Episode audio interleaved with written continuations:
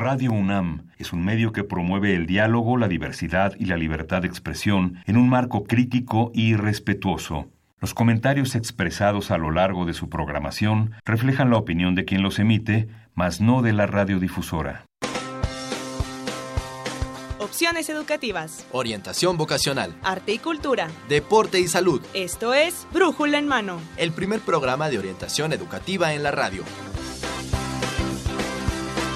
Una producción de la Dirección General de Orientación y Atención Educativa y Radio UNAM. ¡Comenzamos!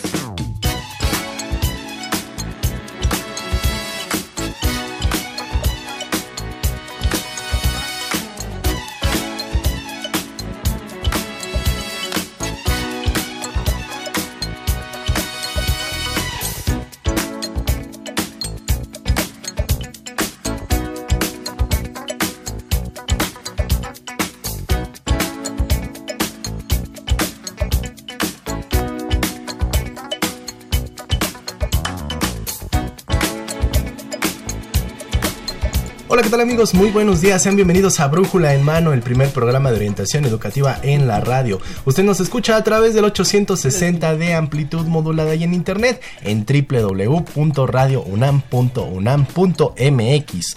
Hoy, doce de agosto de dos mil diecinueve, estamos transmitiendo para ustedes nuestra emisión número mil doscientos cuatro. Así que lo invito, te invito también, amigo universitario, amiga universitaria, que te quedes con nosotros durante los próximos minutos porque tenemos temas muy importantes, oferta académica y también información para aquellos que aún no deciden qué carrera elegir. Tenemos ciento veintiocho licenciaturas en nuestra máxima casa de estudios y también tenemos información para que ustedes puedan tomar la mejor decisión. Yo soy Miguel González y tengo el agrado de presentar en estos micrófonos a mi compañera, la maestra Evelia Valdovinos. Ella es académica orientadora de la Dirección General de Orientación y Atención Educativa, que se presenta en esta mañanita medio fría, Eve, pero... ¿Cómo estás? Hasta el frío se me quita con la carrera. Buenos días a todos nuestros radioescuchas. Gracias por acompañarnos el día de hoy. Y sí, tenemos información muy interesante, muy importante. Hoy abordaremos la licenciatura en actuaría. Y también tenemos algo de tecnología y avances para la elección vocacional. Así que escúchenos con atención y comuníquese con nosotros, con nosotras. Y estamos a través de internet en doble u doble u doble u punto radio unam punto unam punto m x. En los teléfonos cincuenta y cinco treinta y seis ochenta y nueve ochenta y nueve y cincuenta y cinco treinta y seis cuarenta y tres treinta y nueve. También estamos a través de Twitter en arroba brújula en mano y en Facebook en brújula en mano. Sí, exactamente. En el Facebook ya también nos estamos viendo porque ya inició nuestra transmisión. Recuerden que también a través de esta, valga la redundancia, transmisión, ustedes se pueden comunicar con nosotros y hacernos llegar sus comentarios, sus dudas acerca de esta licenciatura de actuaría y también de los instrumentos de orientación educativa en la era digital. Recuerden también que estamos obsequiándoles los, eh, los tomos de la enciclopedia Cosmos. Hoy vamos a obsequiar otros dos. ¿Qué les parece? Si obsequiamos ciencias biológicas y medicina. Así que lo que tienen que hacer es comunicarse con nosotros al un nuevo teléfono que les vamos a, a dar, Eve. Es cincuenta y seis ochenta y dos veintiocho doce por única vez y se los repito, cincuenta y seis ochenta y dos veintiocho doce. Para que se comuniquen con nosotros, nos comentan nada más, yo quiero uno de los tomos y estarán participando en un sorteo. Y recuerden que también en la transmisión de Facebook nos pueden comentar, yo quiero uno de los tomos de Cosmos y entonces están participando, estarán participando en el sorteo que realizaremos al final de nuestra transmisión. Así es. Y bueno, pues... ¿qué les parece si no alargamos más esta presentación y vamos a conocer un poco de nuestro primer tema? Así que nosotros arrancamos hoy con... Orientación educativa. Así es, orientación educativa. Vamos a hablar de actuaría. Vamos a hablar de la carrera de actuaría y para eso nos acompaña el doctor Yuri Salazar Flores. Él es doctorado en finanzas computacionales y es académico de la Facultad de Ciencias. Buenos días, doctor. Gracias por acompañarnos. Muy buenos días a todos y muchas gracias por la invitación. Me parece muy, muy buena la idea de este programa. Gracias. Sí, es muy importante el informar a, a los jóvenes. Bueno, de hecho, a nuestro público en este, en este horario... generalmente no son los jóvenes tan directamente, pero la información va hacia ellos, obviamente. Sí. Eh, las mamás y los papás, los parientes, las personas que están cerca de los jóvenes también nos pueden escuchar en este momento.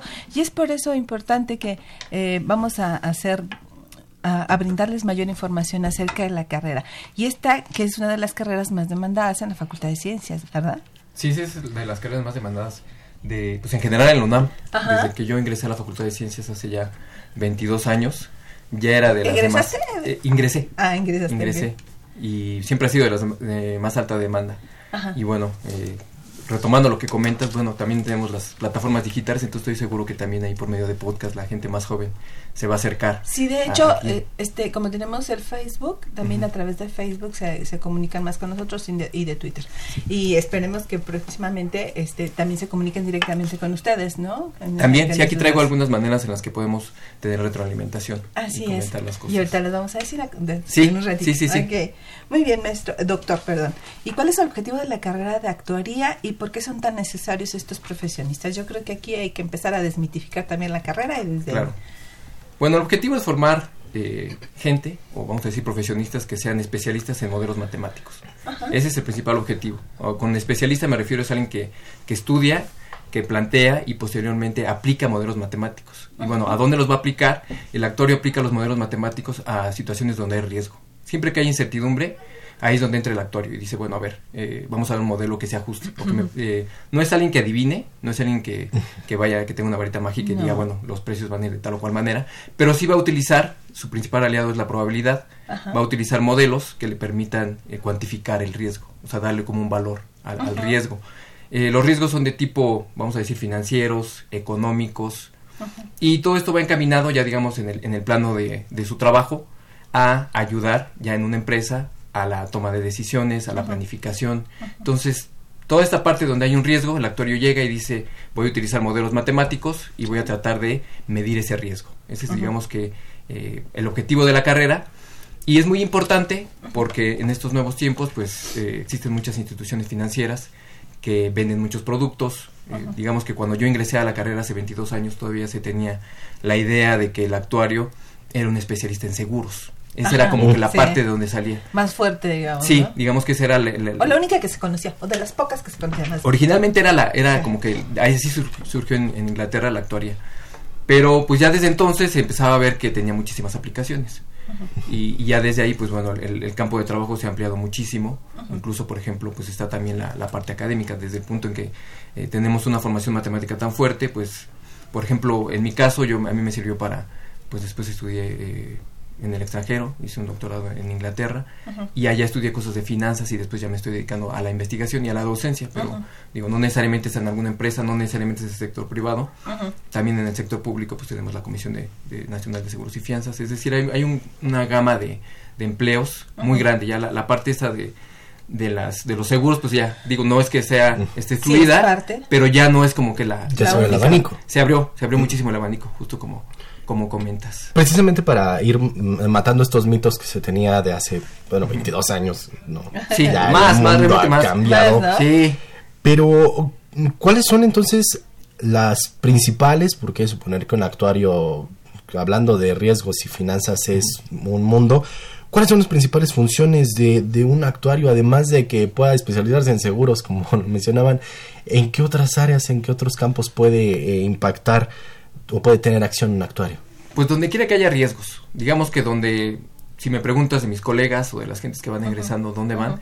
Donde se van eh, ubicando, principalmente es en el área de riesgos de las instituciones financieras, compañías de seguros, eh, cualquier tipo de institución financiera, hay un área de riesgos que se encarga, por ejemplo, vamos a, vamos a decir algo que está ahorita en boga, y es la venta de instrumentos financieros, hay algo que se denominan opciones, que entre empresas se venden, digamos son seguros, pero un poco más sofisticados, que a lo mejor dice una compañía le vende a otra compañía, dice, bueno, si el precio de tal acción baja, eh, baja, digamos, de, de cierta cantidad, yo te voy a proteger y voy y no voy, voy a hacer que tu acción te la voy a comprar yo a un precio mínimo.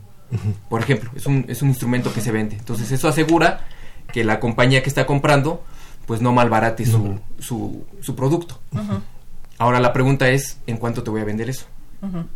Ahí Ajá. es donde entra un actuario. Entonces, de alguna manera sí tiene que ver esa parte con seguros, Ajá. pero ya no es lo, el seguro que conocemos tradicionalmente. Ya es un seguro, Ajá. vamos a decir, un poco más sofisticado, donde ya necesitas tener conocimiento sobre qué tipo de cosas hay en el mercado financiero, cuáles son los factores que están afectando a este, a este producto que se está vendiendo.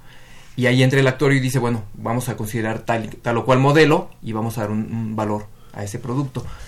Sol, ¿Solamente eh, tienen un campo de acción, digamos, en el, en el sector privado o hay alguna forma de inserción en la parte pública? En la parte pública sí, sí hay una, una parte fuerte. Principalmente tenemos la Comisión Nacional de Seguros y Fianzas. Por ejemplo, uh-huh. ahí te puedo comentar que tengo a muchos colegas trabajando. Y ahí esta, esta institución se encarga de regular, eh, pues la, vamos a decir, valga la redundancia, regular las reglas que rigen al, al, al mundo financiero en México. Entonces digamos que sería, eso se da mundialmente, pero en México pues es la Comisión Nacional de Seguros y Fianzas la que dice, bueno, que, ¿cuál es la reserva que debes tener tú como uh-huh. institución financiera? O sea, si tú estás vendiendo un seguro, tú tienes que tener en el banco un respaldo uh-huh. para que, digamos que si hay un siniestro, tú tienes que ser capaz de cumplir con las obligaciones que, que contrajiste. Entonces, eh, pues tienes que tener una cierta uh-huh. reserva. ¿De cuánto es esa, es esa reserva, por ejemplo? Digo, lo estoy poniendo muy a grandes rasgos, sí, digamos, claro. como un ejemplo grande, pero sí es algo que hacen en el día a día en la comisión, tratar de decirles cuál es la reserva que deben tener. Lo, lo que me lleva a pensar que entonces también algunas empresas, no lo sé, hace algún uh-huh. tiempo esta empresa mexicana de aviación, uh-huh. que dice, es que ya me quedé bancarrota, ya ni siquiera tengo para uh-huh. pagarla sí. a, a mi gente y liquidarla.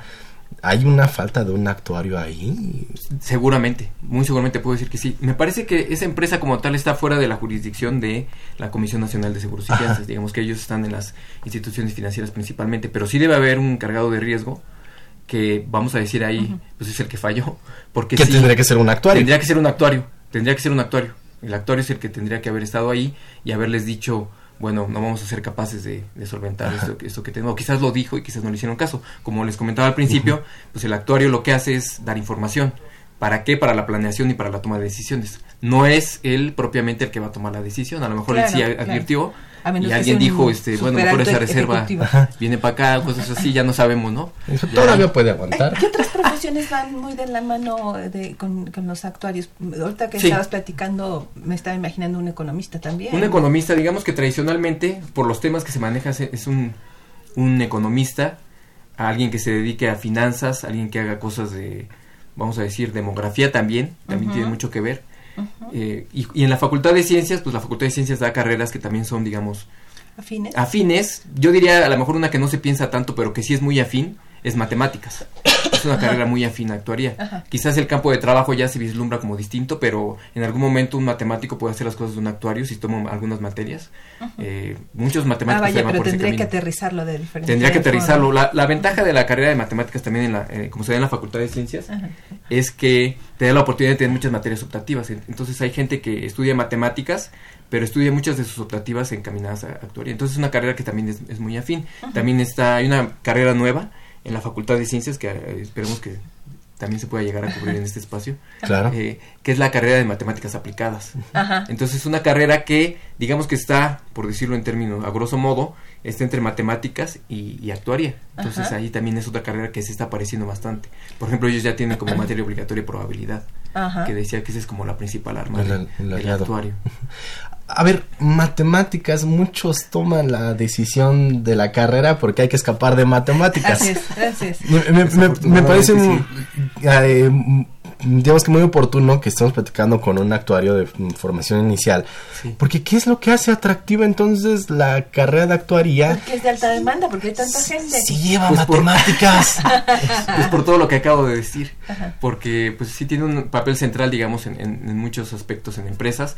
También, y, y sí lo quiero comentar. Tiene buen mercado de trabajo. Tiene buen mercado de trabajo. En general, vamos a decir que hay esa percepción de que tiene buen mercado de trabajo uh-huh. en, en que en, en cuanto al número de, de, de gente con desempleo, digamos, que es bajo, eh, uh-huh. digamos, puesto, pu, puesto en, en perspectiva. Uh-huh. Y también tiene una perspectiva de sueldos altos. Digamos que esta percepción uh-huh. que hay no es del todo, no es del, no, no ah. es del todo infundada. Justamente hace, hace poco, el, el año pasado me parece hubo uno y el año antepasado otro.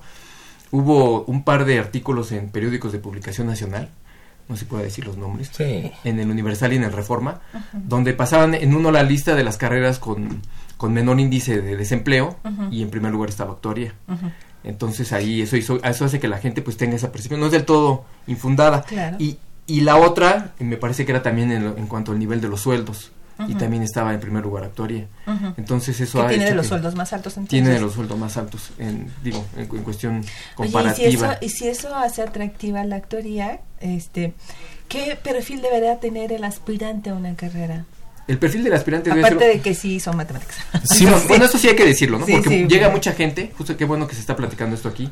Yo a veces doy materias de primeros semestres y desafortunadamente uh-huh. sí llega gente que pues tiene esa, vamos a decir, no sé si sea la palabra adecuada, animadversión con las matemáticas, y entonces ahí, pues si entras a una carrera únicamente por, por la cuestión económica, pues, pues te vas a frustrar, ¿no? Va a ser una, sí. va a ser mucho tiempo de sufrimiento y no se trata de eso. El perfil, yo diría que tiene que ser alguien interesado en, uh-huh. en cosas de... pues vamos a decir de probabilidad, de estadística, quizás de matemáticas. Uh-huh. Por ejemplo, yo cuando yo estudié la preparatoria también en la UNAM, y ya cuando se acercaba la parte de, de, ¿De elegir la carrera, uh-huh. pues yo decía, bueno, sí me gustan las matemáticas, pero me gusta también algo un poco más aplicado, me gustaría uh-huh. que fuera. Y entonces ahí entre los compañeros pues surgió la idea. Desafortunadamente en ese momento, digo, yo no, se me hizo muy buena mi elección, no me arrepiento, pero bueno, hubiera estado muy bien también que existiera un medio como este. Eh, donde sí, podemos hace, des... hace veintidós años. Ah, sí. Bueno, Brújula en mano ya existía. Sí, sí. Acabamos de cumplir veintitrés años. Bueno, doctor. Entonces, más bien me faltaba sí. a mí. Ojalá lo hubiera conocido yo. Entonces. Bueno, es, es, eso nos Pero... pasa eh, seguido. Eh, quiero hacer la anotación un poco. Sí. Y es que, de hecho, muchos jóvenes cuando llegan con nosotros a la dirección, en uh-huh. atención directa, nos dicen...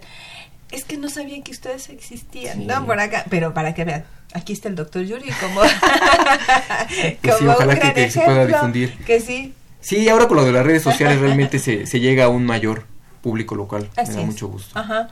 Sí, es y es bueno importante, eso. fíjate, eh, esta parte que dices que llegan con a, animadversión hacia las matemáticas. De repente, sí. eh, hay, de repente y muy frecuentemente, la elección con muchas fantasías. ¿No? De sí, si voy a ganar bien, sí. sí, claro, ajá, vamos a, a, a ganar bien, pues vámonos para acá. Pero las matemáticas, mira, sí las puedo, sí, este, si yo, si yo me, dice, luego dicen, si yo me concentro, sí puedo, ¿no? Y tú dices, pero todo tu historial académico está muy bajo en matemáticas, quiere decir que por ahí algún, este, unas lagunotas has de tener, ¿no? Pues sí. ah, algo necesitan ser como más conscientes, ¿no? Sí, yo creo que sí, y eso va a lo mejor para todas las carreras, la elección sí. de todas las carreras, siempre yo creo que a esa edad, y yo creo que es una palabra adecuada que usas, es un poco pues, la fantasía todavía, de sí. nos imaginamos un escenario que a lo mejor no es tan realista, entonces yo creo que sería importante, pues Sa- sí, platicar. ¿Sabes un poco? Es... Me imagino que voy a hacer en el campo de trabajo, porque a lo mejor uh-huh. sí los conocen, pero no sabes todo lo que voy todo a pasar en medio. en medio, en toda la carrera, para llegar hasta allá. Oh. Es ahí donde yo me pierdo, ¿no? O donde se pierden pues los chamacos, este, diciendo, ay, sí, claro, sí, hacen esto y aquello, yo sí podría, ¿no? Pero uh-huh. ya viste qué vas a hacer en sí. medio, cómo vas o a no llegar hasta si, allá. O no sé si el muchacho lo vea, o si los papás, porque también, también hay algunos que dicen, sí, oye, ¿te vas también. a ir a una de las licenciaturas de las artes, de las humanidades? No, mijo. No, sí, no, claro, no, papá, no, no, mira, acaba de salir una, una lista sí. y los actuarios ganan, requete bien. Sí, eso, eso, eso, me resuena mucho eso que, no. todo eso que estás diciendo. ¿Dónde lo escuchaste? Sí, mucho, no, está entonces, por ahí, está por ahí en el aire, sí. Vete a actuaría, dicen que, sí. y además no están desempleados como los de comunicación, ¿no? O sea, y, y, entonces... Pues, eh, sí, es muy cierto eso. Entonces, contestando, ahorita se me vino a la mente, ya que estás comentando sobre qué qué pueden hacer los, sí. la gente para informarse más, tenemos, y eso es a nivel universidad, existen unas jornadas de orientación educativa. ¿De puertas abiertas? De puertas abiertas, en los meses de marzo y abril, les pido que Ajá. se acerquen a la página de la Facultad de Ciencias, es muy Ajá. sencillita, doble u doble u doble u punto efe ciencias punto u ene a eme punto eme equis. Por ahí de marzo y abril es, hay estas jornadas, las cuales son de puertas abiertas. Entonces pueden entrar a las clases. De, de repente, a ver. Por ejemplo, ahorita en esta temporada que ya entraron, que ya pasaron sí. las convocatorias, van, ahora, ¿sabes? Eh, lo que más, bueno, lo que yo he detectado más para cambio de carrera, ¿no? Y por ejemplo, También. si les interesa, y ahorita no es jornada de puertas abiertas, ¿se pueden acercar con alguno de los coordinadores? Acercar. Sí, claro que sí. Ajá. Ahorita el, el coordinador de la carrera de actuaría es el doctor Sergio Iván López Ortega. Su correo es también muy sencillito, silo, uh-huh. arroba ciencias punto u ene a eme punto eme equis, y él, bueno, los puede orientar. También hay una persona sí. que, que quisiera mencionar, eh, que es la secretaria de Asuntos Estudiantiles, que es Gabriela Murguía, con uh-huh. R, cuyo correo es murguía, arroba ciencias punto u ene a eme punto eme equis. Entonces, uh-huh. ahorita que estamos, ellos, ellos les pueden dar, ampliar información. Y sí, digo, tenemos estas jornadas uh-huh. de orientación educativa en, en marzo y abril, pero ahorita también, pues está empezando el semestre, ahorita están las materias de primer uh-huh. semestre, yo creo que... La, la cuestión es acercarse. Sí, acercarse. Y, y, por ejemplo, a veces les recomendamos también que vayan y tomen algunas materias como oyentes en fa- la Facultad de Ciencias, si se los permite. Sí, sí, sí, para que principalmente se den una idea también cuando está súper abierto es en estas jornadas, pero pues platicando con los maestros se puede, quizás en un salón que no esté tan lleno, eso ya ah, se podría ajá, como ver. Okay. Eh, pero sí acercarse, acercarse con, con Gabriela y ella los puede, los puede canalizar. Pero sí, en principio yo diría que, digo, yo he dado clase, no, no, no, no, no somos una, no, no, no. Nada más déjame dudar un poquito en, sí. en esto, en esta parte de las características de los aspirantes, sí, que consideren precisamente esta carrera es de tiempo completo. ¿Cuánto tiempo dirías tú que le tienen que invertir a la carrera dentro de clases y fuera de clases? Excelente pregunta, excelente pregunta. Sí es de tiempo completo, sí me gustaría decirlo. Porque, eh, pues más vale decir desde el principio cómo son las cosas. Uh-huh. Y sí, realmente la, la en el primer semestre tomas un, un total de, me parece, cinco horas uh-huh. de clases. Uh-huh. Pero sí hay una diferencia uh-huh. muy grande y hay un, vamos a decir, un shock cuando entra un alumno entre la diferencia del nivel bachillerato y el nivel ya nivel licenciatura. Entonces eso hay que tenerlo muy claro. Eh, normalmente, a lo mejor si en la prepa tomabas tus clases y por ahí le dedicabas una hora, dos horas Era a tus como tareas. Está bien, ¿eh? Uh-huh. Pues a lo mejor sí la librabas. Yo diría que en la en la Facultad de Ciencias y en general a nivel de licenciatura es muy distinto. Yo no sé si la, la carrera quizás sea de las que más o la facultad, pero yo diría que unas tres horas, cuatro horas, sí, prácticamente el equivalente, porque mucha de, de la información que se da, yo a veces les digo a mis alumnos como, como ejemplo, no es como cuando vas al gimnasio y te ponen una rutina, pues a lo mejor el maestro te va a explicar cómo es, eh, cómo la tienes que hacer bien para no lastimarte, etcétera, pero si no vas y la haces tú, pues no, no, va, a no, servir, no va a servir de nada. Sí. Entonces tienes que reforzar, esa es una parte fundamental uh-huh. de, de la carrera, y es uh-huh. que el alumno tiene que ser capaz de ensuciarse las manos, como decimos uh-huh. coloquialmente, uh-huh. y en su casa resolver ejercicios, revisar lo que se vio en clase. Es una parte igual o más importante que ir a tomar las clases. Sí, uh-huh. sí es de tiempo completo. Es de tiempo es una pregunta, es una Sí, porque la verdad es que hay algunos muchachos de bachillerato que mientras están realizando el bachillerato están están trabajando en algo en algún un negocito o algo, algo sí. pequeño, y llegan aquí con esa situación de decir, tal vez puedo acomodar mis horarios, ¿no? Sí. Pero puede costar. Es una carrera de leer mucho, eh, si, a mí me gustan las matemáticas, pero no me gusta leer. No es de leer tanto, te voy a ser sincero, yo por ejemplo, eh, yo lo que hacía mucho era revisar las notas, por ejemplo, a mí, para mí eso era bastante suficiente, uh-huh. vamos a decir, uh-huh. era, eh, te dan la clase, revisas lo que se dio en clase, a lo mejor haces algunos ejercicios, y no creo que sea de leer tanto, la verdad. Ajá. Y esa parte no. Sí es muy importante considerar la bibliografía que se da. Ahí vienen ejercicios, ajá, a lo mejor revisarlos. Pero, Pero comparado con otras carreras no es de leer ajá. tanto, no. Más bien es como, sí, tratar de, si no entendiste a lo mejor algo de clase, pues sí, apoyarte en alguna bibliografía. Ajá. Pero no es como que leer, leer, leer, no. Con respecto a un idioma que tenga que dominar ya, este, maestro Fernández, este... Sí, perdón, Salazar. Sí, sí. Es Yuri. Yuri, sí. Me puedes decir también. Gracias. Eh, bueno, sí, eh, otra vez haciendo, eh, ha habido un cambio. Cuando yo estudié, otra vez eh, volvemos al año del caldo. No, que no había. Reciente, que no. Sí, sí, pero ya la verdad que viendo las nuevas generaciones sí. ya me siento un poco, sí, un poco no, ya los millennials son, no, ya son otras, ya son otras generaciones. Ajá. En ese tiempo teníamos que acreditar dos idiomas. Tenemos que presentar la comprensión de lectura de dos uh-huh. idiomas, los cuales se tomaban, daban cursos en la facultad, pero eran cursos muy muy cortitos, a lo mejor de un semestre, y ya con ese se supone que tenías que ser capaz de, de presentar los dos idiomas. Ahora ya no, ahora dentro del plan de estudios ya está considerado el idioma inglés. Son seis niveles de inglés que tienen que llevar los alumnos de manera Sosa. obligatoria. Esos no van a promedio, pero sí tienen que acreditarlos. Ah, ok. Sí, desde el primer semestre se desde el primer semestre arranca con esto. Se, se arranca con inglés uno. Y eso uh-huh. también porque recuerdo que en aquel tiempo pues es un poco difícil acceder de repente al C E L E. El C E L E no da el nivel uno y el dos. Uh-huh. El AENALT, que ahora le llaman, uh-huh. que cambió de nombre. Entonces allá hay, ha habido un, un, un cambio y ya se le da mucho énfasis al inglés. Y mucho porque los textos vienen en inglés. Sí hay libros traducidos, pero es importante uh-huh. que lo que lo manejen. Igual en el campo de trabajo también requieren mucho el idioma inglés. Entonces por eso es que se les... Se les da. Se les da, ya se incorporó también. También, sí. Uh-huh. Bueno, okay. pues está, está muy... ¿Y en qué otras escuelas eh, se imparte actuaría, aparte de la UNAM? Bueno, primero me- mencionar que aparte de en ciencias, uh-huh. eh, se da en Acatán, uh-huh. dentro, sí, de bueno, dentro de la UNAM. Fuera de la UNAM, se da en el ITAM, uh-huh. se da en la Universidad Marista, en la Anáhuac, Campus Norte, eh, Campus Sur. Eh, también se da en la UDLA, bueno, esto ya es en Puebla, uh-huh. y en la Universidad Autónoma del Estado de Morelos. Son uh-huh. los que yo... yo tengo conocimiento. Ajá. Sí quiero decir que varían los planes de estudio. Entonces, claro. lo que estoy comentando yo tiene mucho que ver con el plan de estudios de la de la carrera de actuaría en la, la Facultad de Ciencias, es decir, en la Ciudad Universitaria. Así es.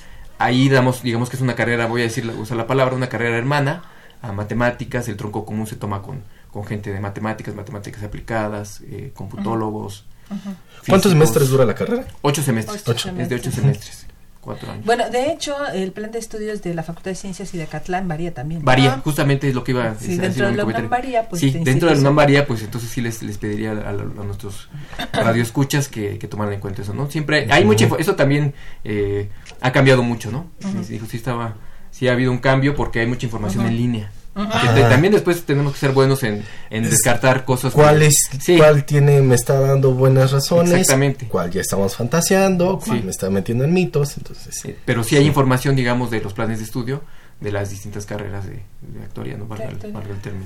¿Es sí. cara esta licenciatura? Yo voy a decir que no a esa, esa pregunta. Realmente, ajá. como te decía, en mi caso, ajá.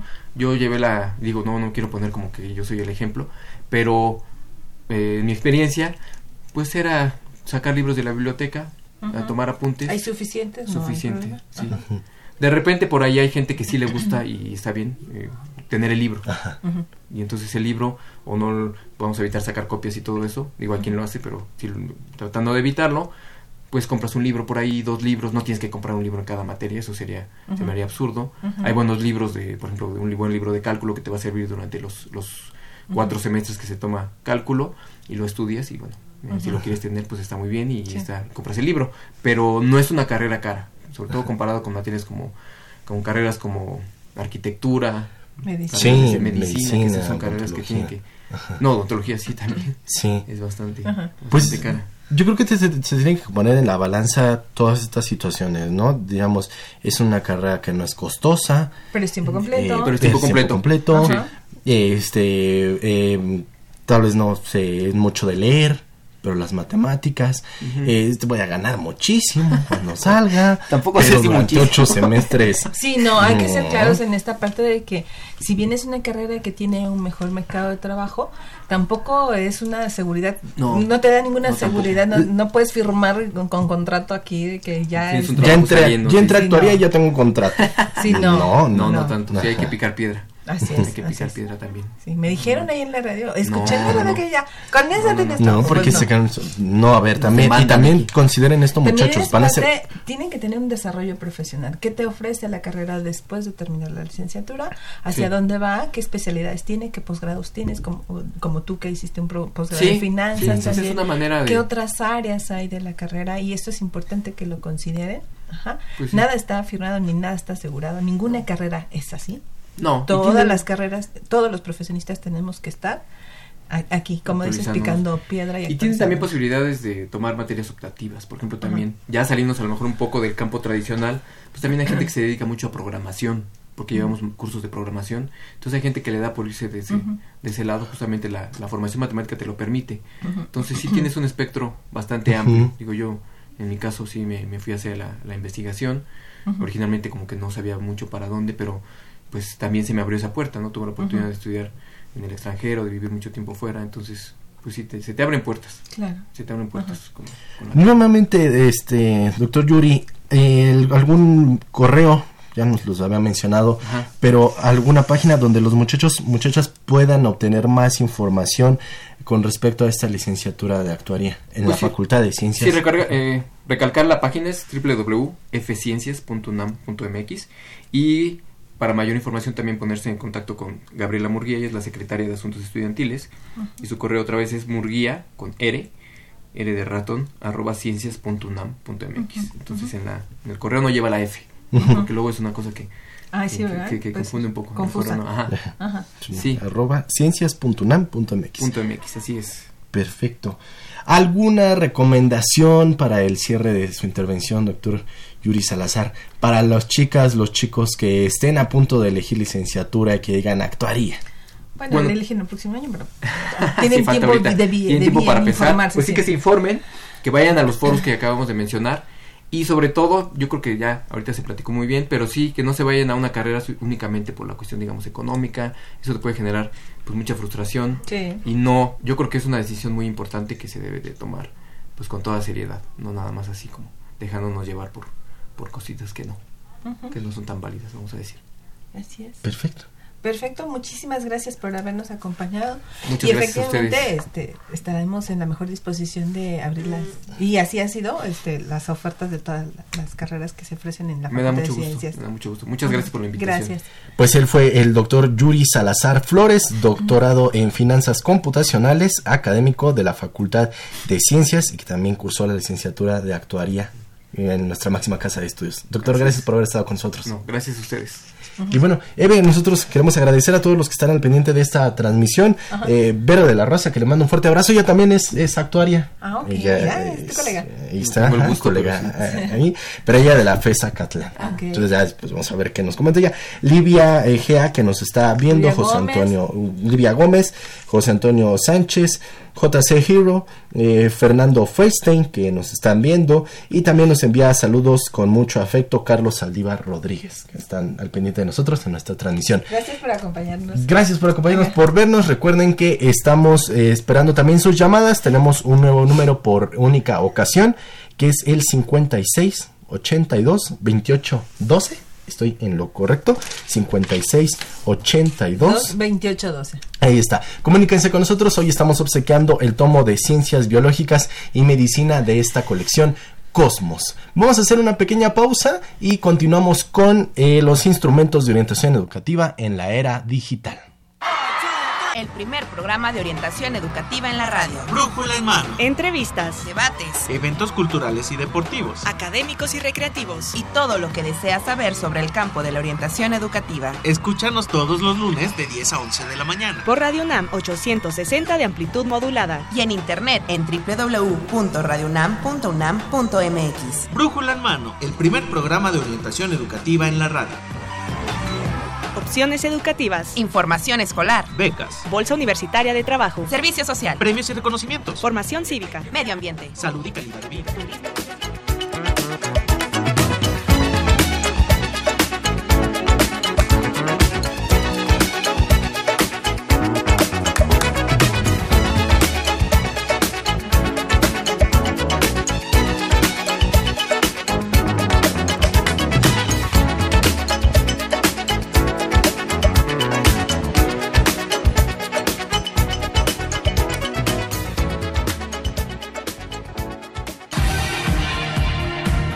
Centro de Orientación Educativa.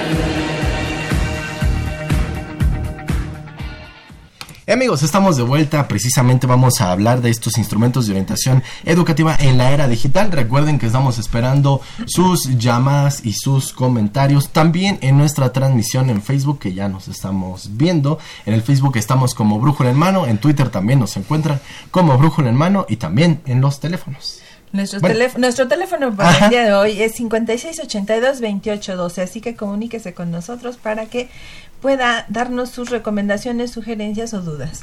Claro que sí. También queremos agradecer a Telma R C, que se une a nuestra transmisión, ya nos está viendo y nos envía saludos. Gracias. Por estarnos, Gracias por, por acompañarnos. Bien. Y bueno, pues vamos a presentar a nuestros siguientes invitados que van a hablarnos de estos instrumentos. Ajá. Quiero darle la bienvenida al licenciado Marco Antonio Bonaparte Madrigal. Él es coordinador del Centro de Orientación Educativa de la Dirección General de Orientación y Atención Educativa. Licenciado Bonaparte, gracias por estar con nosotros. Bienvenido. Muchas gracias a ustedes por la invitación y buen día a todos. Sí, gracias. Y también nos acompaña el licenciado Alejandro Garrido Hernández. Él es jefe del Departamento de Instrumentos de Orientación en la Dirección General de Orientación y Atención Educativa. Buenos días. Gracias, buenos días. Pues, gente de casa. Gente de casa, así es. Para un tema muy importante, eh, que son los instrumentos de orientación educa- educativa en la era digital. A ver, vamos a hablar de este tema tan importante, tan interesante.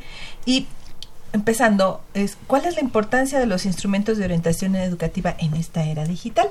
Sí, un poquito hacia allá. Gracias, mira, bueno, yo creo que lo importante aquí sería en primer lugar destacar eh, lo que es un instrumento de orientación Ajá. vocacional en este caso, que se utiliza dentro de la orientación educativa, porque se le ha dado a veces un peso, creo que o un peso mayor del que debería de tener. Mucha gente, sobre todo lo hemos visto en el centro de orientación, acude con nosotros porque quiere saber para qué es bueno, le llaman ellos, para qué sirven, en qué carrera podrían este, tener mayor éxito, y lo ven como una carta astral, les decimos a veces como uh-huh. una bola mágica que quieren que les defina, uh-huh. cuando eh, no se entiende que la orientación es todo un proceso, lleva todo un proceso para poder hacer una buena elección informada, como es la recomendación siempre que hacemos, y aunque esto es una pieza importante, no es más que eso, una pieza dentro de este rompecabezas. Entonces nosotros tratamos de hacerle ver al alumno en todo momento que eh, esto lo debe ver como una herramienta de apoyo para esa toma de decisión y que debe estar acompañada siempre de un profesional, de un orientador que uh-huh. le diga eh, cómo hacer la interpretación de estos resultados. De ahí transitaríamos después a la parte digital, o sea, en su momento nosotros hemos utilizado mucho una prueba de la que hablaremos en unos minutos, eh, que se aplicaba hasta hace unos días o se sigue aplicando todavía en lápiz papel, que es uno de los uh-huh. métodos. Pero vimos la importancia, hemos visto la importancia de eh, ir un poco más allá y de que estos instrumentos ya no sean de esta manera como se aplican, sino que el alumno tenga el recurso de poderlo aplicar en alguna computadora o en su momento en, incluso tener una aplicación para el celular. Uh-huh. Entonces la importancia, primero de re, quiero resaltar esto que menciona el licenciado Bonaparte primero, y es que lo, son instrumentos, los instrumentos dentro de las psicologías, siempre han existido desde hace muchísimos años y son una herramienta más para las para los psicólogos, para los pedagogos, para los que nos dedicamos a la orientación, que nos ayudan a tomar en el proceso de toma de decisiones y que no es ninguna bola de cristal, como ya decía el licenciado Bonaparte. Y bueno, y que ahora se ha pasado de la aplicación lápiz-papel a A, estamos a en formas. Esa transición. Uh-huh. También sería importante, como se, como mencionabas, como un instrumento eh, psicológico, uh-huh. eh, tener claro que los instrumentos uh-huh. eh, cuando se diseñan, eh, desde que se piensan, sí. son eh, diseñados para un constructo, se llama, es decir, van a medir solamente una cosa, y de identificar es. que estos están pensados no para medir inteligencia, no para medir este otra cosa que no sea las aptitudes y los intereses, en este caso, que son relevantes para poder hacer una adecuada toma de decisión. Porque muchas veces cuando hablamos de examen o de evaluación, uh-huh. eh, l- empezamos a estresarnos porque creemos que nos van a medir eh, la inteligencia o qué ta- tanto sabemos, qué tanto no sabemos, uh-huh. y eso genera estrés ya desde incluso desde el nombre. Entonces es uh-huh. importante identificar o eh, aclarar que lo que nosotros vamos a medir son aptitudes e intereses académico-vocacionales. Sí, eso es muy importante. Y ahora si hablamos de cuáles son esos instrumentos con los que se cuenta en la UNAM, ¿qué nos podría comentar, licenciado Garrido? Bueno, hemos trabajado con una prueba que se llama, una batería que se llama ProUNAM. Es una prueba que, como bien decía el licenciado Marco Antonio Bonaparte, este, mide aptitudes e intereses. Eh, bueno, el nombre correcto es ProUNAM dos. Y este es un, son dos pruebas, una nos mide intereses. Y para que quede claro, los intereses este, son el gusto por realizar alguna tarea. Uh-huh. Es bien importante que los chicos sepan, y que pero a través de una prueba, qué son las cosas que les interesan. Entonces, esta prueba lo que hace es mencionarnos algunas oraciones uh-huh. donde este, hay posibles actividades profesionales y los chicos deberán de decir si esas actividades les gustan o no y en qué medida. Así empezamos a, a descubrir eh, los intereses en los cuales es, tienen gusto los es, chicos. Es increíble que los muchachos no logran reconocer entonces qué es lo que les agrada. Bueno, es que sí lo saben, sí lo saben, sin embargo, eh, muchas veces los gustos que tienen no necesariamente tienen, eh, están dirigidos a un ejercicio profesional. Ajá, y entonces okay, okay. lo que hace la prueba es Eh, canalizar o identificar estos gustos en este terreno. Y la otra prueba, ProUNAM dos, este, nos, lo que hace es medir eh, aptitudes. Las aptitudes las definimos como la carga genética con la que todos venimos y que nos facilitan aprender este, algunas cosas más fácilmente que otras. Y en este sentido los chicos sí, de, de, de, en la escuela, en su tránsito por la escuela, sí identifican cuáles son las, las materias, por, por decir algún, algo, en lo que son mejores, ¿no? Eh, identifican, por ejemplo, quiénes son buenos o no para matemáticas, para hablar en público, incluso si tocan o no un instrumento. Pero lo que hace ProUNAM es nuevamente identificar cuáles son las actividades académico-profesionales en las cuales podrían tener éxito académico. Y, las perdón, nada más, y, y puntualizando esta cuestión, es importante y creo que tiene que ver con el eh, invitado que tuvieron hace unos minutos, uh-huh. eh, porque Aquí lo que destacamos es justamente no solamente el que seas apto o no, o que tengas esta aptitud para ciertas cualidades como las matemáticas, sino que te interese, porque puede ser que seas muy bueno para las matemáticas, pero no te interesan las matemáticas. Uh-huh. Entonces, eh, de ahí la importancia de que se midan estos dos, eh, estas dos áreas, y que le permitan al alumno reconocer que existen, por lo menos en la universidad hasta hoy, ciento veintiocho carreras, y que no solamente son las diez o doce tradicionales, y que con estas aptitudes y con estos intereses ellos puedan encontrar eh, dentro de este abanico alguna uh, carrera nueva, o por lo menos conocer el área en la que tendrían mayor posibilidad de tener éxito académico. Y entonces estamos hablando de la prueba ProUNAM dos e Invoca, que fue la primera que nos mencionaste, es. licenciado, este que tiene que, el Invoca es lo que se refiere a los intereses Así vocacionales. Uh-huh. Y entonces la primera que detecta estas aptitudes o habilidades que la persona puede, trae y puede desarrollar, también es importante, ¿no? Decirlo, que, que a través de la experiencia, de las materias que lleva y de lo que realiza en la vida, puede ir desarrollando diferentes habilidades.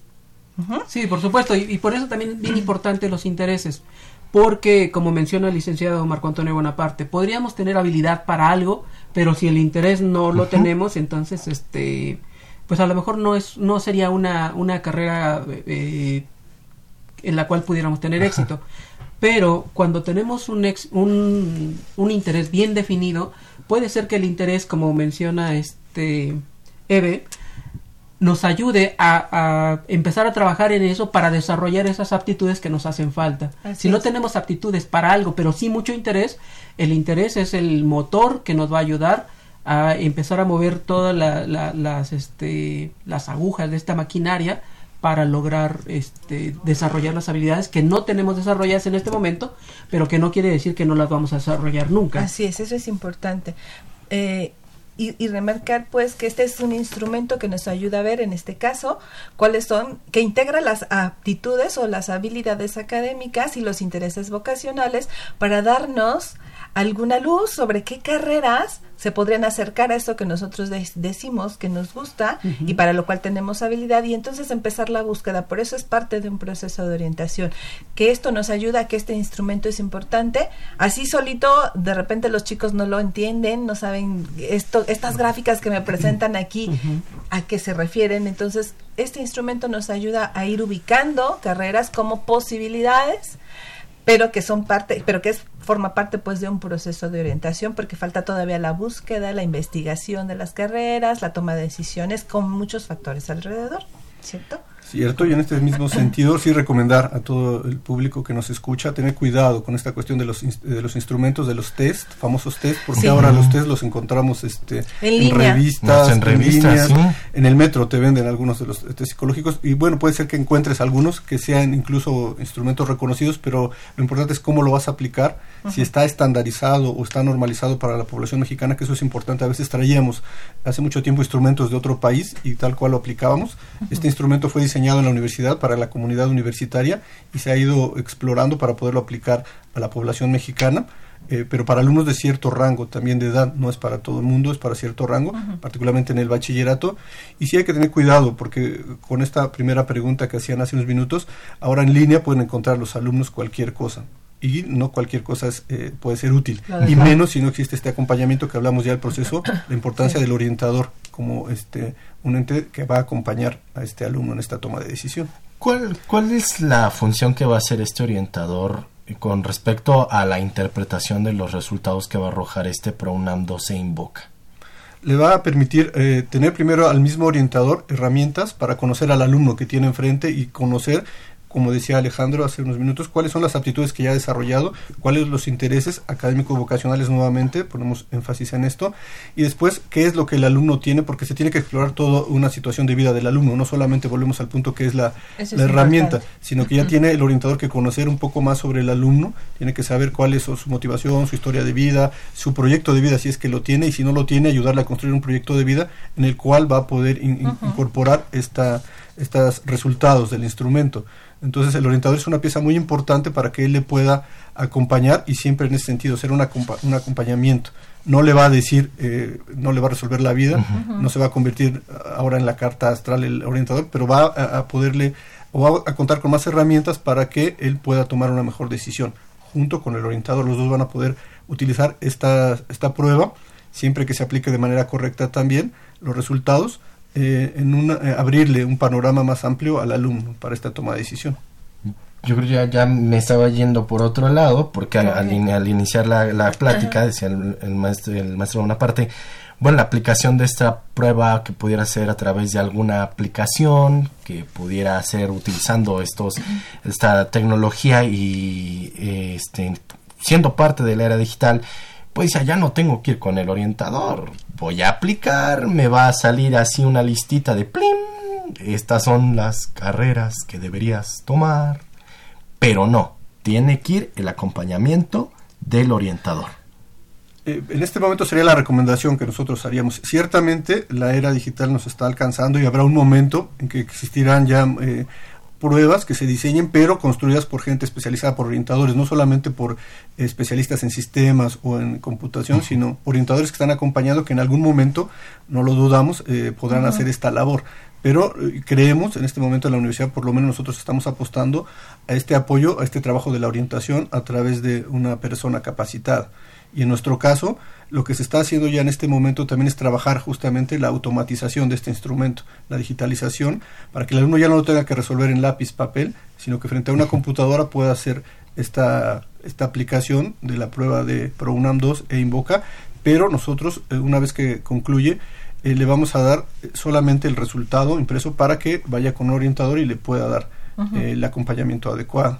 Estamos acortando tiempos, entonces, entiendo que es de la aplicación lápiz-papel y los resultados tienen un, un menor tiempo de, de espera, ¿no? Sí, bueno. ¿O el, no? ¿O cómo? Eh, sí, ¿O cómo? sí, sí, prácticamente es eso. Sin embargo, eh, la idea de automatizar instrumentos eh, justo en este momento uh-huh. es que los chicos eh, del, que están en la edad de elegir una carrera, pues nacieron en esta era digital. Si nosotros, eh, uh-huh. de hecho ya les cuesta trabajo leer en, en un libro de, de papel, uh-huh. entonces tenemos que adecuarnos a esta, a esta nueva forma de ver la vida de los chicos. Eh, efectivamente, la prueba se realiza de manera más rápida, pero es más amigable con lo que están viviendo los, los chicos desde uh-huh. niños. Uh-huh. Entonces, tiene de, de la facilidad de, de en lugar de rellenar un alveolo, solamente dar un clic para elegir una respuesta que consideren correcta. Este es, es más acorde a lo que a lo que ellos este, necesitan. La prueba hace lo mismo que lo que hacía la, la de lápiz, la lápiz papel, papel, pero nos estamos adecuando a estas nuevas necesidades de una generación que nació ya en, en, en uh-huh. en una era diferente a la que nacimos nosotros. Uh-huh. Uh-huh. Sí, claro, como, como, a, acercándose a las necesidades uh-huh. también, a las demandas de los muchachos. Y a, ¿por qué esto no existía hace? Esto de, de dar un clic, a mí me cuesta mucho trabajo rellenar alveolos. Y está uno en una prueba ahí rellenando y se, ya me cansé, yo creo que ahorita sí desgastaría a los muchachos. Los chavos tienen actualmente poca tolerancia a la frustración en ese sentido. Entonces, bueno, La, la, eh, la prueba no es que se autoadministre, ellos leen las respuestas, hay un, un, aplicador, una persona, un aplicador que le, les va explicando qué es lo que tienen que hacer, ellos contestan, se genera un reporte y definitivamente no queremos este, anular la figura del, del orientador. No, es bien importante que la prueba se, se, se haga una interpretación uh-huh. con un profesional eh, en orientación uh-huh. para que el chico sepa por dónde ir, ¿no? Sí, porque si no caemos en un test más. Exactamente.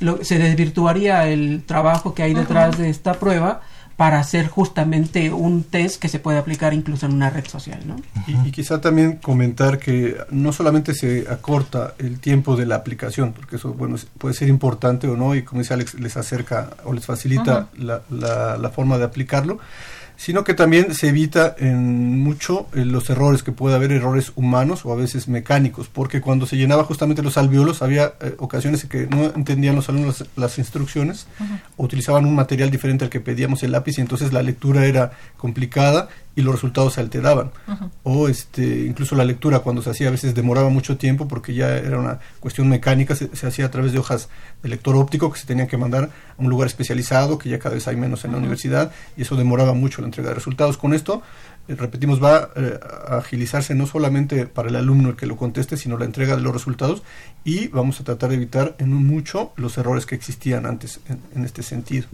Muy bien. ¿Y cuáles serán los requisitos? ¿Quiénes uh-huh. pueden acceder a esta prueba y cuáles serán los requisitos para poder aplicarla? Bueno, como explicaba el licenciado Marco Antonio, la prueba este, no está diseñada para todo el mundo. Eh, está diseñada para alumnos que están cursando el segundo año de bachillerato y que están en proceso de elección de carrera. ¿Por qué, por qué deberían estar en ese rango de edad? Ajá. Porque han llegado chicos que quieren, que están estudiando la, el tercer año secundaria y quieren eh, aplicar una prueba psicométrica, pues obviamente que, que no está diseñada para ese rango de edad y probablemente los resultados que obtengamos eh, no nos ayuden de mucho porque no han llegado a la, al nivel de maduración en eh, su sistema este, nervioso central del cerebro, eh, no han desarrollado las habilidades necesarias y los resultados podrían no, no ser los óptimos. Entonces estamos pensando en una población de alumnos de bachillerato que estén cursando el segundo año de, de, este, de, bachillerato, de bachillerato para que porque están en un proceso de elección de carrera, aunque la prueba también la hemos aplicado a alumnos que están cursando el primero o segundo semestre de, de la carrera profesional y que están buscando un cambio, cambio de, de carrera, carrera. Entonces eh, está abierta para todos los alumnos eh, este, universitarios que, que tengan esta estas que estén dentro de este rango de edad, ¿no? Que estén cursando esto. Y de eso. Hecho, si hablamos de, del ProUNAM en sí, que es de habilidades académicas, estaremos hablando de una prueba de ejecución. Lo Así que quiere es. decir es que los chicos no, van a contestar eh, haciendo problemas, contestando en específico reactivos, que no es solamente de lo que ellos dicen que saben hacer, como hay otras pruebas, sino uh-huh. de... sino de lo que eh, efectivamente Efectivo. tienen como conocimiento y como uh-huh. habilidad. Y la prueba de intereses, si estamos hablando de lo que ellos dicen que les gusta, Correcto. que esa sí es diferente, ¿no? Uh-huh, uh-huh. Y bueno, destacar también que estas pruebas, eh, las primeras de ProUNAM dos, llevan tiempo también, llevan un tiempo que en ese sentido también la cuestión Así digital es. nos ayuda mucho porque desafortunadamente en la cultura de repente tenemos esa idea de que tenemos que quedar bien con los demás, de responder lo más que, que podamos, y aunque había tiempos, había alumnos en su momento que regresaban a pruebas que no habían terminado porque eh, haciendo un poco de trampa, ya la cuestión digital va a minimizar toda esta cuestión. Y solo hacer un pequeño comercial en este sentido, eh, de que esta prueba se aplica particularmente a los alumnos de la universidad, del bachillerato, tanto de la Escuela Nacional Preparatoria como del Colegio de Ciencias y Humanidades, pero recordando, como tuvimos la oportunidad en algún momento aquí hablar, del Centro de Orientación Educativa, de la Dirección General de Orientación y Atención Educativa, nos, nosotros recibimos a gente no solamente de la UNAM, sino de la, eh, del sistema incorporado y externos. Es decir, que cualquiera de estos alumnos que cumplan estos requisitos, que estén en este rango, pueden acudir con nosotros al Centro de Orientación Educativa para aplicar esta prueba, que en este momento estamos justamente trabajando el tránsito ya a la cuestión automatizada. Uh-huh. Actualmente se eh, aplica solamente los días jueves uh-huh. a las nueve de la mañana, nueve y media, y en la tarde lo estamos aplicando a las cinco de la tarde, pero esperamos que ya en un corto tiempo se va a abrir de manera permanente, es decir, en el horario que tenemos de lunes a viernes, de nueve de la mañana a ocho de la noche. Uh-huh. ¿Qué debo hacer si eh, quiero aplicar Quiero aplicar por esta batería, por este ProUNAM dos e Invoca? Eh, bueno, si, si eres eh, de estos eh, comunidad que decíamos externa y quieres eh, aplicarlo, Ajá. tendrías que comunicarte a los teléfonos del Departamento de Orientación Especializada, al teléfono cincuenta y seis veintidós cero dos cuarenta y siete, en un horario de lunes a viernes, de nueve de la mañana a ocho de la noche, para indicar que estás interesado, y ahí te darán los requisitos, que básicamente son estos. Y sí vale la pena aquí destacar que eh, se tiene un costo de recuperación para esto. Si son alumnos de la UNAM, eh, sin costo. Si son alumnos del sistema incorporado, tiene un descuento del veinte por ciento, y si es comunidad externa, van a tener que hacer un pago eh, por la aplicación de, de la prueba. Uh-huh. Que es un costo simbólico, son, uh-huh. si mal no recuerdo, trescientos pesos. Y, y en la aplicación, y también tendría que, que ver la, el proceso de acompañamiento proceso con de la acompañamiento orientación, que, que es otro costo. Así es. Pero sí recordar, digo, eh, nosotros hemos, hemos hecho estudios en algún momento sobre este tipo de pruebas en el mercado, y están entre cinco mil y siete mil pesos estas pruebas, más o menos. ¿En serio? Sí. Por fuera de, digo, Ajá. nosotros lo hacemos, digo, no estamos lucrando con esto, es una cuestión de apoyo, como siempre lo ha hecho la universidad, de manera particular la dirección, y por eso es que se dan estos costos, que obviamente eso no implica que no sea profesional, al contrario, es una prueba eh, ya que, como comentamos al principio, eh, construida con los mayores estándares internacionales que tienen que ver con los instrumentos de orientación, y este todo el personal que labora con nosotros está capacitado para poder apoyar. Se puede llevar el respaldo de Dirección General de Orientación, Atención uh-huh. Educativa, no de algún test, algún grupo editorial, ¿no? Que tal vez dice, bueno, miren, tal periódico lanzó un test, lo vamos a reproducir, ¿no? Es claro. Gente que ha sido especializada. ¿Llevan cuántos años que se ha creado esta... esta prueba? Ya tiene más de veinte años eh, que se está trabajando en los planteles del bachillerato y bueno, por lo menos uh-huh. el, unos dieciocho años aquí en la dirección. Uh-huh. O sea, que garantizado de que van a obtener una asesoría, ¿no? Recordando que no es una bola mágica la aplicación de este de esta prueba, no les va a decir... Es un instrumento. Uh-huh. Sí. Y solamente hacer un énfasis eh, un, en un minuto, un poco menos... que no necesariamente esta prueba es para todo el mundo tampoco. O sea, esto, eh, volvemos al punto que es importante que se tenga un proceso de orientación, porque eh, por lo menos en la, en la dirección, en los procesos que llevan nuestras orientadoras, hay una primera entrevista, donde el alumno junto con el orientador va a determinar si esto es lo que le conviene, o quizá requiere alguna otro tipo de apoyo como un taller, o orientación eh, o acompañamiento individual. Uh-huh, uh-huh. No para todos es la prueba, porque a veces esa es la cuestión, que ellos creen que todo el mundo les va a resolver y todo el mundo quiere que se lo apliquemos sin tener prim- esta previa experiencia o esta previa orientación. Entrevista. Entrevista. Sí. Uh-huh. Perfecto. Pues muchachos, cincuenta y seis veintidós cero dos cuarenta y siete para aquellos que quieran obtener más información, es, todo, todo, todo, ahí los pueden orientar. Es la el área de orientación especializada. Es correcto, el Departamento de Orientación Especializada. Perfecto. Pues, Eve, el tiempo se nos termina. Uh-huh. El tiempo se nos termina y es importante, bueno, remarcar que la Dirección General de Orientación y Atención Educativa está para brindar servicio directamente a la gente de nuestra comunidad universitaria que lo necesite. Comunidad ent- universitaria entendiendo bachillerato, entendiendo licenciatura, posgrado y, y que también damos atención al público abierto, como decía el licenciado Bonaparte, donde podemos atender a la población en general con un costo mínimo. Y es importante que ante cualquier duda, pues de hecho lo tenemos, eh, es importante mencionar que la gente acude con nosotros por recomendación básicamente y eso es... bonito reconocer que nuestro trabajo también ha sido valorado por la gente que nos ha visitado a lo largo de, de varios años y que nos va a, a recomendar con los primos, con los amigos, con el hijo del pariente del vecino. Este, nos han ido recomendando y esa es nuestra principal mm, recomendación, valoración y la gente que acude con nosotros principalmente es esta la fuente, ¿no? Precisamente, ¿no? Un respaldo que se tiene. Ajá. Se ha trabajado ahí. Pues amigos, el tiempo se nos ha terminado. Quiero agradecer al licenciado Marco Antonio Bonaparte Madrigal por haber estado con nosotros y habernos brindado esta información. Gracias. Un gusto, como siempre, gracias. Y también al licenciado Alejandro Garrido Hernández, gracias por haber estado con nosotros y por compartirnos esta información. Muchas gracias. Gracias. Quiero agradecer a Josefina Cruz que se comunicó con nosotros, también está interesada en, uno, en un tomo de esta enciclopedia Cosmos y a Reyes Espinosa Prieto. También, también nos llamó Hermelinda Linares de la Gustavo Amadero. Eh, nos, no dice si está interesada, pero pudiera ser que entre pues a la rifa de los muchas tomos. Gracias que se comunicaron con nosotros. Y bueno, Eve, nosotros tenemos una cita el próximo lunes. Así es, el próximo lunes los esperamos, las esperamos con nosotros. Vamos a tener información importante sobre la carrera de matemáticas de la Facultad de Ciencias y becas. Becas. Pues queremos agradecer en los controles técnicos a mi queridísima Socorro Montes. En la producción y locución estuvieron Marina Estrella y Miguel Belmont. En la realización el día de hoy, Marina Estrella. En la producción, Saúl Rodríguez. Y de estos micrófonos se despiden Evelia Valdovinos y Miguel González. Por favor, quédese en compañía de Radio UNAM. La Dirección General de Orientación y Atención Educativa y Radio UNAM presentaron Brújula en Mano, el primer programa de orientación educativa en la radio.